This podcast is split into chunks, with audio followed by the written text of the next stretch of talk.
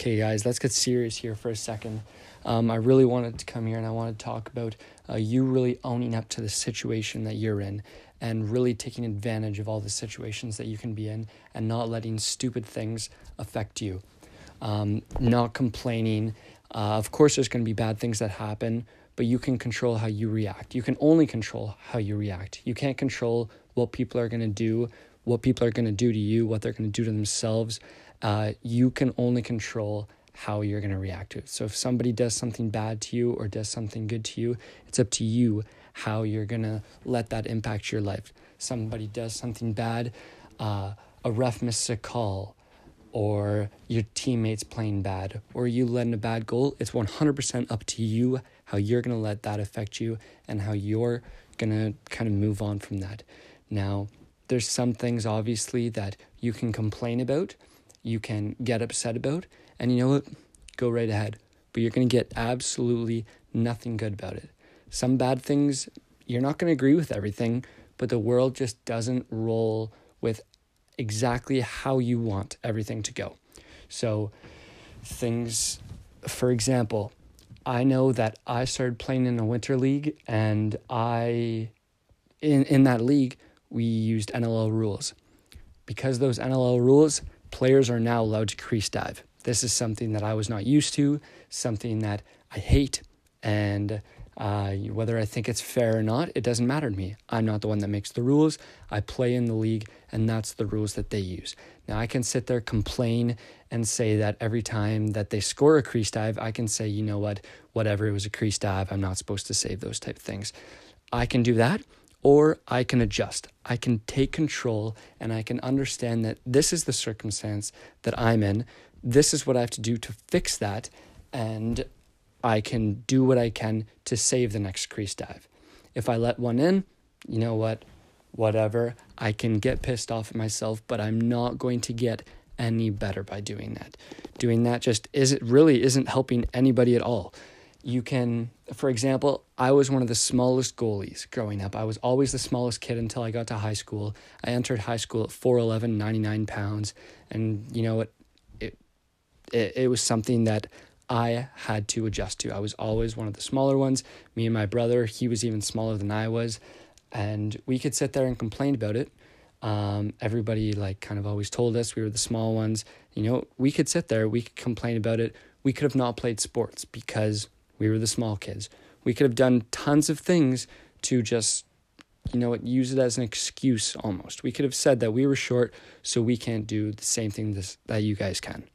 And we could have sat there and I didn't have to be a goalie. I could have chose to be a player or not even play lacrosse because I was small. I didn't have the proper body style or the typical body style to be a lacrosse goalie. So I could have said, you know what, screw this, I'm not going to play this anymore. Or I could take control, I could learn at what I can do. Because I'm smaller, I can move quicker. Because I'm smaller, I can throw the ball.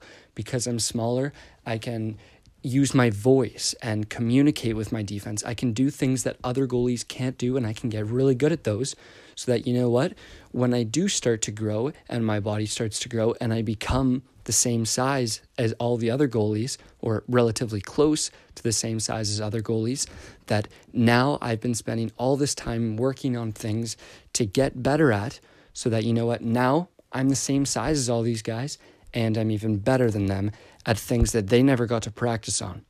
Same, another example, your team can be playing bad defense, and they keep letting two-on-one pick and rolls, three in a row, bang, bang, bang, they score every single one.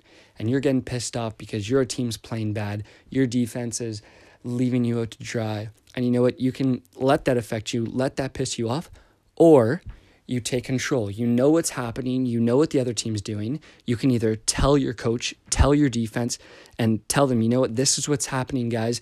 If you, we got to adjust this, we got to do whatever. Or you take it into your hands, you understand what's happening, you expect, like, kind of read the play, you know what's going on, so you're there to make that save. You can't be all five players on the floor and be in the net, but you can certainly try and help those guys out on the floor or do whatever you can to make that save when they're not going to help you out. There's tons of things tons of examples like this, and I'm just sick of people complaining about things that they can't control when there's so many things that you can control. It, for the most part, your attitude and how you react to stuff like this. I don't mean to be too harsh, but the gist is, guys, that there's so many things that you can't control and there's so many things that you can't change, and I hate to see people let those deter them from doing what they want to do.